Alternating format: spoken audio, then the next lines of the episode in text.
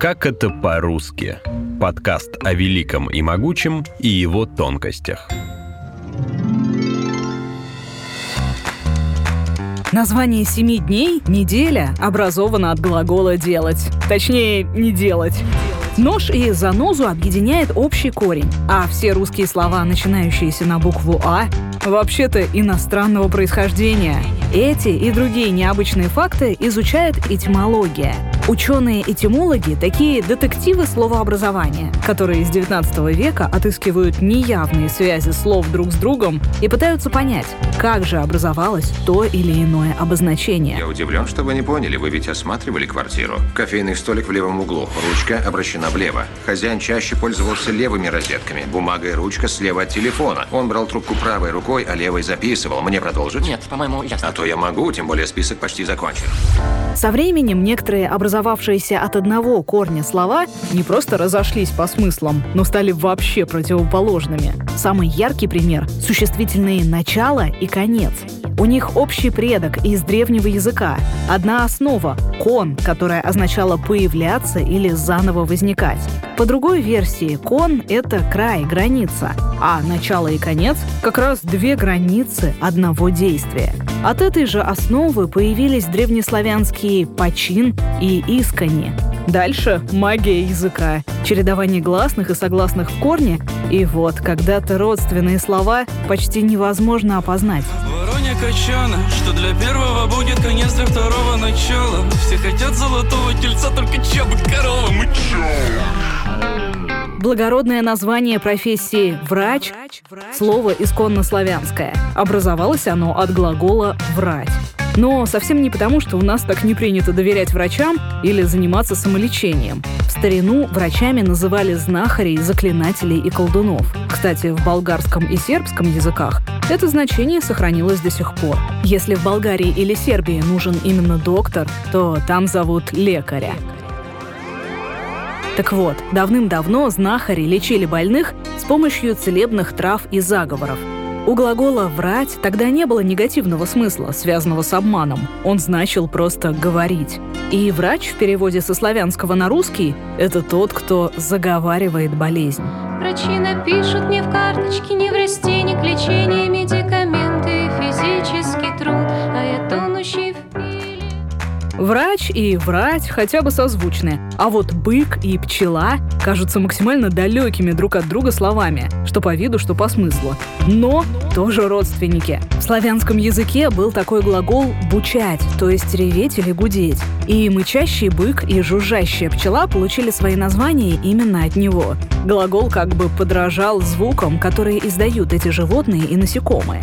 В древнерусских книгах пчела называлась «бычела», Первой буквой там была «Б».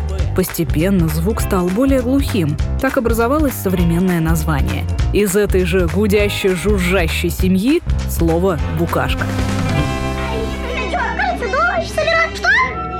думал, думал, я все понял. Оказывается, это неправильные пчелы. Совсем неправильные. И они, наверное, делают неправильный мед. Я, я вниз спускаюсь. Никак не связанные по смыслу ладонь, подол и долина тоже образовались от одной основы – корня «дол».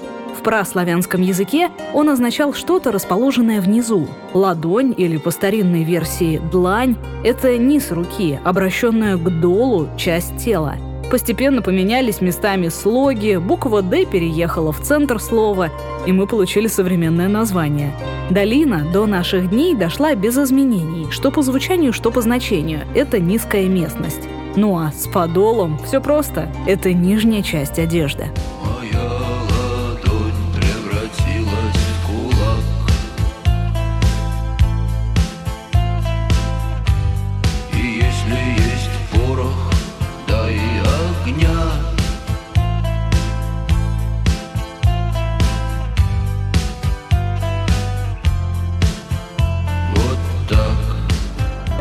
Еще одно околомистическое родство слов связано с глаголом «ведати». Он объединяет ведьму, невесту и медведя. Ведьма — это ведающая, мудрая женщина, обладающая какими-то тайными знаниями, ну и магическими способностями заодно. А вот невеста — это та, про которую никто ничего не знает и не ведает. Жених зачастую не был знаком с будущей женой, да и его родственники могли мало что знать про нее лично. Детали обряда, приданное и все остальное обсуждали сваты, а невеста могла впервые появиться вообще только на свадьбе. Медведь в эту женскую компанию попал благодаря своей любви к меду. Дословно, это тот, кто знает, где найти мед. И хороша невеста. Не то слово. Да, и кто же она у тебя? Чародейка, можно сказать, ведьма. Невеста и уже ведьма? Да нет, у нее просто работа такая, понимаете? Волшебство в сфере услуг. Привычная нам «варежка» — слово довольно редкое. Этимологи шутят, что ее легче связать, чем объяснить, откуда взялось это обозначение. В остальных славянских языках такой предмет одежды называют рукавицами, тем, что защищает руки. Варежка образовалась от существительного «варига», а вот откуда взялось оно – уже вопрос. По одной из версий тут замешан кипяток, которым в старину могли обваривать шерстяные изделия, чтобы те становились плотнее и теплее. Но ученые больше верят в другой путь появления варежек от наших скандинавских соседей-варягов. Тогда получается значение «варяжская рукавица».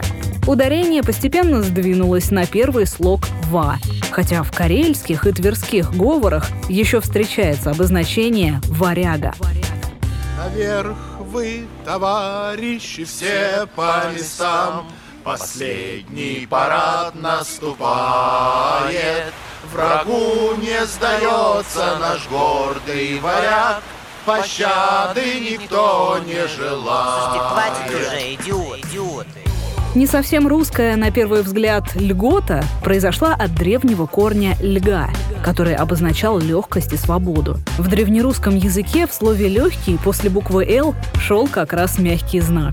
Значение льготы, кстати, с тех пор ни разу не менялось. Это все еще что-то, освобождающее от обременения, дающее поблажку. Родственными ей словами стали «вольготный», «польза» и «нельзя». Пользой сначала считалось освобождение от чего-либо, но постепенно значение несколько изменилось. И теперь это благо, что-то хорошее в самом широком смысле. «Нельзя» появилось благодаря приставке «не», то есть дословно это не свобода, невозможность что-то сделать. Но ты сам подумай, какая от этого кота польза? Ну, почему обязательно польза? Какая, например, польза от этой картинности? От этой картинности не очень большая польза. Она дырку на обоих загораживает. Ну и что? И от кота будет польза. Он мышей ловить может. А у нас нет мышей. А мы заведем. Самая первая форма русского хлеба – это калач. Такая круглая булка с ручкой. Калачи было удобно хранить под потолком, где их не достанут мыши, или носить на ярмарку для продажи. Для этого хлеб нанизывали на специальные шесты. А вот почему калач так назвали, до сих пор не очень ясно. По одной версии слово образовалось от основы «кола», что значит «круглый». Это роднит хлеб с колесом. По другому мнению, калач получился от слова «калить», почти что «выпекать». Еще одни неявные родственники – печь и пещера. В целом, традиционная русская печь чем-то похожа на пещеру. Но роднит их не только внешнее сходство, но и общий корень – печь. Пещеры сначала называли печорами. Считается, что в честь большого количества пещер на берегах получила свое название северная река Печора. Дальше уже привычное чередование согласных. И вот у нас есть современные пещеры.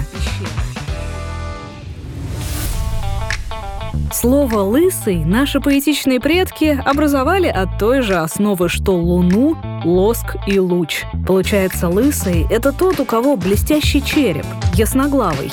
Луна, соответственно, значит блестящая на небе, а луч — это полоска блестящего света.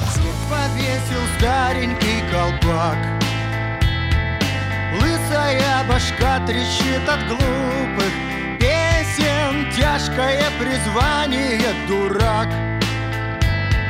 Врут, кто говорит, что смех полезен Подписывайтесь на нас в социальных сетях ВКонтакте или Телеграме. Эпизоды подкаста «Как это по-русски» можно найти в приложениях iTunes или Google Podcasts, а также на Яндекс.Музыке. Музыке.